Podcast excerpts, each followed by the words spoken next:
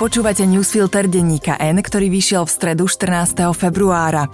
Udalosti dnes vybral a komentoval Filip Obradovič. Ja som Lucia Haverlík. Dnes o operácii Gašparov syn, tiež o tom, že Fica sa niekto spýtal, či chce ísť naozaj proti ústavnému súdu a že Pelegrini hrá na seba.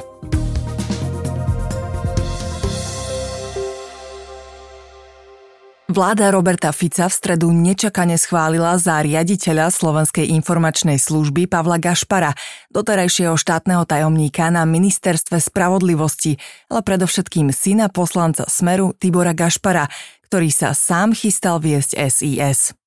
Je to prekvapivé rozhodnutie, pretože o tomto scenári doteraz nebola reč, no má svoju logiku. Obžalovaný Tibor Gašpar by cez prezidentku Zuzanu Čaputovú, ktorá menuje riaditeľa SIS, na isto neprešiel. Pri jeho synovi to bude mať ťažšie. A o to Robertovi Ficovi ide. Tibor Gašpar je obžalovaný z toho, že ako policajný prezident spolu so svojím rodinným známym a osobným priateľom Roberta Fica, Norbertom Böderom, pretvoril políciu na organizovaný zločin slúžiaci politickým a obchodným záujmom Smeru. Pôvodný plán dosadiť ho do čela SIS bola ukážka ambície Ficovej partie z polovníckej chaty obrátiť poriadok hore nohami. Nominácia Gašparovho syna, o ktorého lojalite i mentálnej výbave svedčí i vytetovaná podobizenie jeho otca na predlaktí, je ešte aj výsmech. Robert Fico dosiahne všetko, čo by dosiahol aj v prípade vymenovania bývalého policajného prezidenta, ale za menšie politické náklady a ako bonus k tomu získa diskomfort prezidentky. Zuzana Čaputová môže pri Pavlovi Gašparovi namietať nulové skúsenosti s bezpečnostnými službami, evidentný konflikt záujmov, môže mať oprávnené pochybnosti o jeho spôsobilosti riadiť čokoľvek, aj mať obavu, že v skutočnosti on nebude riadiť nič, ale zároveň v tejto chvíli nevidieť také formálne dôvody, pre ktoré by ho mohla poľahky nevymenovať. Gašparov syn dnes nečelí trestnému stíhaniu, nie je obvinený ani obžalovaný.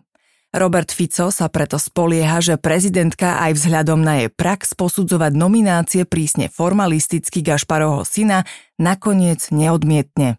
Samozrejme, teoreticky tak môže urobiť s odôvodnením, že neprechováva voči osobe Gašparovho syna elementárnu dôveru, no nie je isté, či by to ako dôvod pred ústavným súdom obstálo.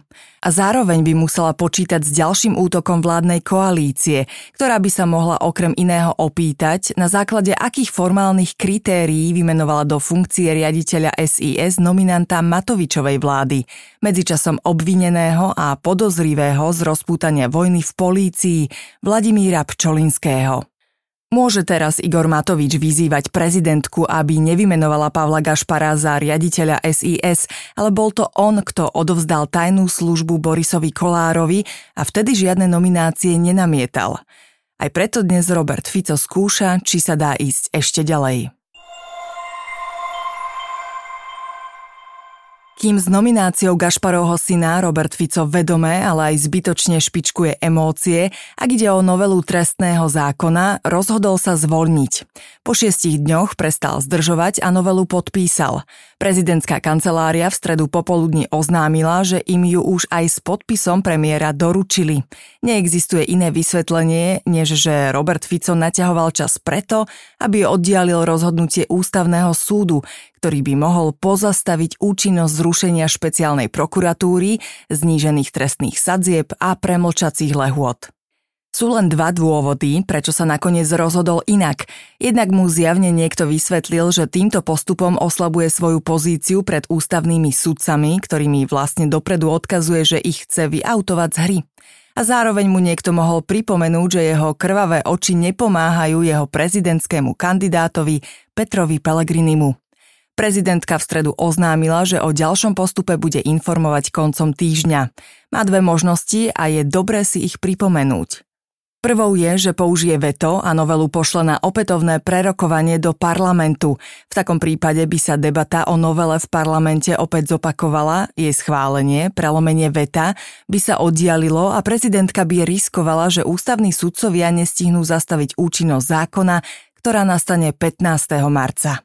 Druhou možnosťou je zákon nevetovať, ale ho podpísať a rovno poslať do Košíc, aby ústavný súd mal dostatok času ho posúdiť a teda prípadne aj zastaviť jeho účinnosť ešte predtým, než začne platiť. Robertovi Ficovi a jeho perepúti stačí, aby zákon platil čo i len jediný deň. Aj to postačí na to, aby ich prípady zostali premlčané, prípadne aby im hrozili nižšie tresty. Inými slovami, kým prvá možnosť je hazard s časom, druhá s reputáciou. Aj to len teoreticky, pretože rozumný človek dokáže pochopiť okolnosti, za akých by sa prezidentka prípadne rozhodla túto novelu podpísať. Ak by tak urobila tento piatok a podanie na ústavný súd by taktiež poslala rovnaký deň, sudcovia by mali čas na rozhodovanie 28 dní. Tým, že Robert Fico novelu podpísal a prestal naťahovať, udržal šancu, že ústavný súd zmeny nezastaví. A napokon je to aj dosť času na upokojenie situácie pred prezidentskými voľbami. Novou hlavnou hygieničkou bude od čtvrtka Tatiana Červeňová, ktorá vo funkcii nahradí Jana Mikasa, oznámila ministerka zdravotníctva Zuzana Dolinková. Tatiana Červeňová je mestskou poslankyňou v Martine a krajskou v Žilinskej župe. Je členkou hlasu, odkiaľ je aj ministerka Dolinková a hoci sa toho mnohí hneď chytia, nejde o jej hlavnú kvalifikáciu.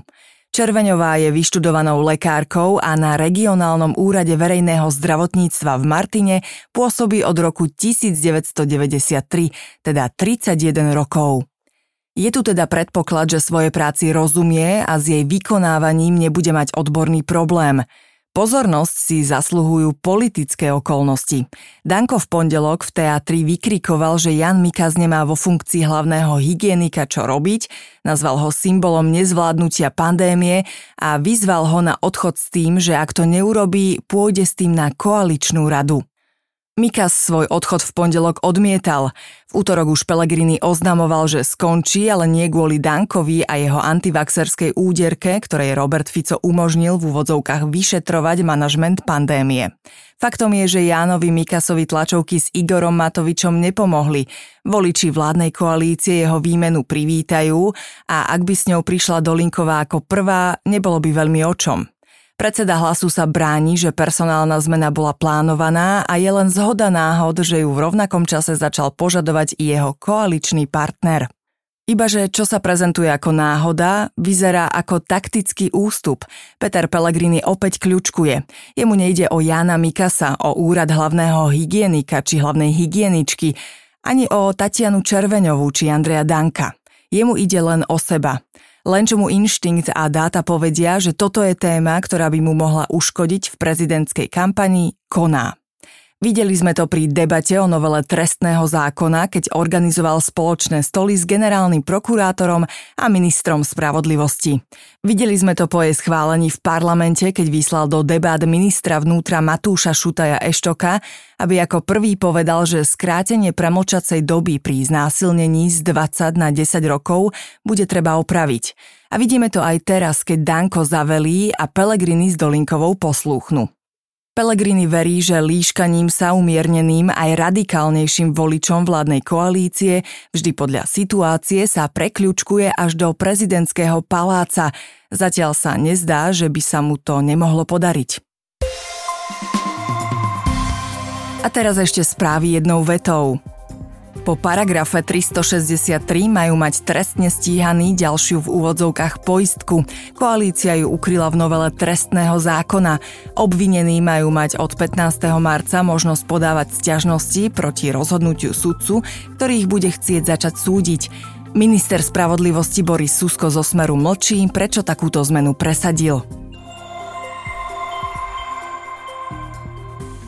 Štát bude môcť pri strategickej investícii vstupovať aj na cudzie pozemky, ak to bude súvisieť s prípravnými prácami, ako je napríklad archeologický prieskum. Zákon v stredu schválila vláda a teraz smeruje do parlamentu. Viaceré poslankyne PS podali na úrad vlády novelu zákona, ktorou sa premlčacie lehoty v prípade znásilnení či vražd posúvajú späť na pôvodnú lehotu 20 rokov.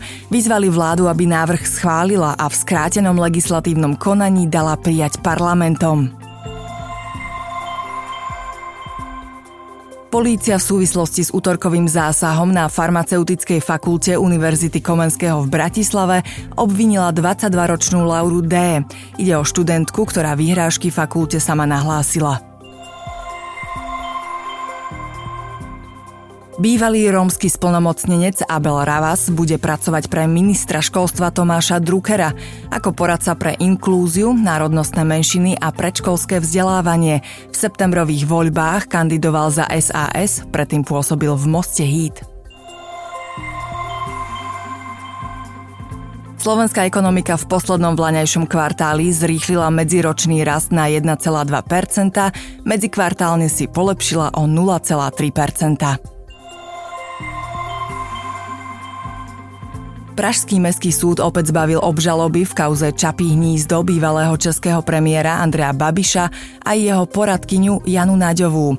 Prípad sa týka dotácie za v prepočte 2 milióny eur na stavbu kongresového areálu v stredných Čechách. Udalosti do dnešného newsfiltra vybral a komentoval Filip Obradovič. Do počutia zajtra.